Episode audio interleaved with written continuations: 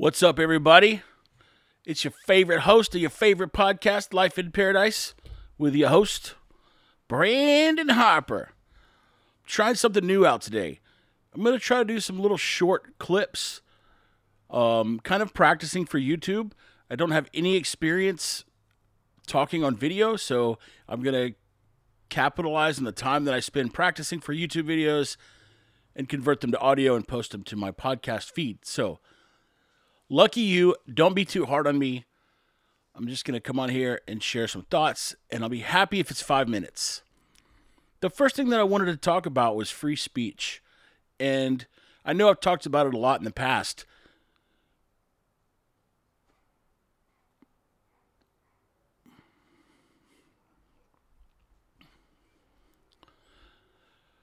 And I know that it gets thrown around a lot, but it's important to me that we think about and we process exactly what is free speech and why it's so important that we don't remove it. And so I spent a lot of time thinking about why people might want to limit what other people say. And if we rewind time and we go back to when the our founding fathers wrote the Constitution, they put the amendment in there to make sure that the government didn't limit our free speech. They never for a million years thought that the free speech might be limited by other companies. I feel like the Constitution would have been written differently had they thought this far ahead. So, regardless, here we are. It's 2022, and we're dealing with companies that have the ability to filter speech. If you've never lived in a third world country, this is all new to you. But in third world countries, they have laws in place that allow you or that don't allow you to put up things like billboards if they don't specifically back the presidential party or the people in politics. You're not allowed to criticize people. You're not allowed to, to print things in the newspaper, op-ed pieces that that take away from the the party's main agenda. And it's very convenient if you're a corrupt politician, if you're sitting at the top of the food chain and you don't want anyone to, to possibly knock you off from where you are, take away your honeypot. So what do you do? You just make a bunch of laws that keep people from saying what they think. And up until now, I don't think it's ever really been an issue. You know, we've had people like the ACLU that stand up for people's rights to, to speak freely. A lot of people don't realize this, but the ACLU caught a bunch of flack back in the day for standing up and, and defending a Nazi protest or a Nazi party because they feel like that they should have the right to speak their mind. And I agree. I don't like the Nazi party. I don't like anything they stand for. I don't like the KKK. I don't like the Black Panthers. But I feel like that people should have the right to say what they think. And I know that a lot of people out there think that well, it's it could be dangerous, you know, if we if we allow people to to motivate and gather people and and brainwash a bunch of people, we could be looking at World War II again with Hitler. And I disagree mainly because we have access to so much information now. So we have the ability to check people, read what they're talking about, research what they're saying, and then we can make an informed decision about how we're going to proceed. But when you have a company out there or two companies that that can just filter what people say in order to push their narrative, it's a dangerous position to be in. And I really do think that in their mind, they're trying to do the right thing. They're trying to protect people from other people. And I think that the people who are at the top of these food chains really do think that we're all too stupid to know what we can hear and what we can't hear. And a lot of it looks like the third world country situation where you have people who make laws that just protect them. And they're not really looking out for the good of people. They're more concerned with protecting their honeypot. So I don't think it's right for people to say, oh, there's certain words that you can and can't say. And that's because it becomes a slippery slope. If we're going to allow people to tell other people what they can and can't say, what else is next? What what else might you allow or disallow them to do? And so I don't think we should force companies into taking sides on things, but I think we should encourage them to put it out there how they if they have core values, it's important that we know what they are.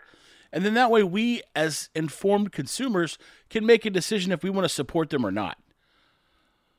But I don't think it's right for people like YouTube and Twitter to take things down because they don't agree with them. I mean, the COVID pandemic was a perfect example. Instead of encouraging people to fact check them and look into the truth and figure out what's actually happening, people just rushed out there and pulled down videos.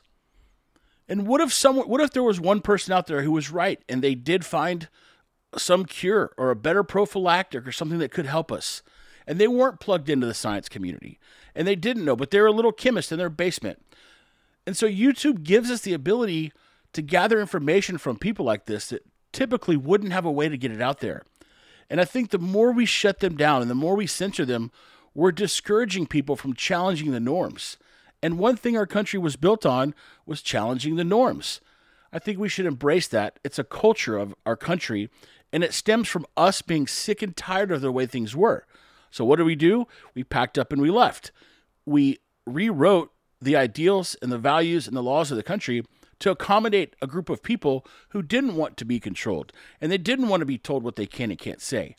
It doesn't matter who tells you what you can and can't say, you just don't want to be told that. And I think it's important for people to say what they think so we get a glimpse of the truth. We can see how they really stand. Because if they're silenced and we don't know what they're thinking and we don't know what they're doing with their money and they don't come out and tell us and they don't tell us their core values because they're scared of getting canceled or whatever, then now they can do whatever they want to do behind closed doors and there's no accountability. So we should encourage people to say their opinion. I don't think it's imperative that we protect people from crazy people rising up and leading us to terrible things. I think us as a country, the U.S., has moved beyond that. I, I think there's enough people out there that do question things and that can raise questions and, and fact check things that we're not going to have that. And so I would like to see a world where we go back to legitimate free speech. And I completely understand that these are co- companies, and I completely understand that they have the right to say who uses and who doesn't use their platform. It even becomes more tricky because we don't pay for the use. So we can't get them for monopoly. We can't get them for being a journalist because they're under some protective clause that has them as a platform, but they also get to pick and choose what goes up. So there's a huge area of the law that's gray, and we're trying to sort it all out. I think that people, though, should speak up and they should make it known that we do want free speech. We want to be able to say what we think. And if people don't like it, then they just don't listen. But I don't think we should be in the business of protecting people from their own bad decisions. And so, yeah, that's it. That's my take on free speech. Nobody will ever convince me that we need someone to tell us what we can and can't put out there publicly. I have enough faith and enough trust in the general public to filter through what's good and bad. I have enough faith that they have enough information at their fingertips to sort through things and say, yes, this is good, or no, this is bad. And we can all disagree on what's good and bad, and that's perfectly fine. We should. We should be disagreeing on things. But I think it's important that we have enough faith in the general public to decipher what's good and what's bad. And that is my take on free speech. Thanks for listening.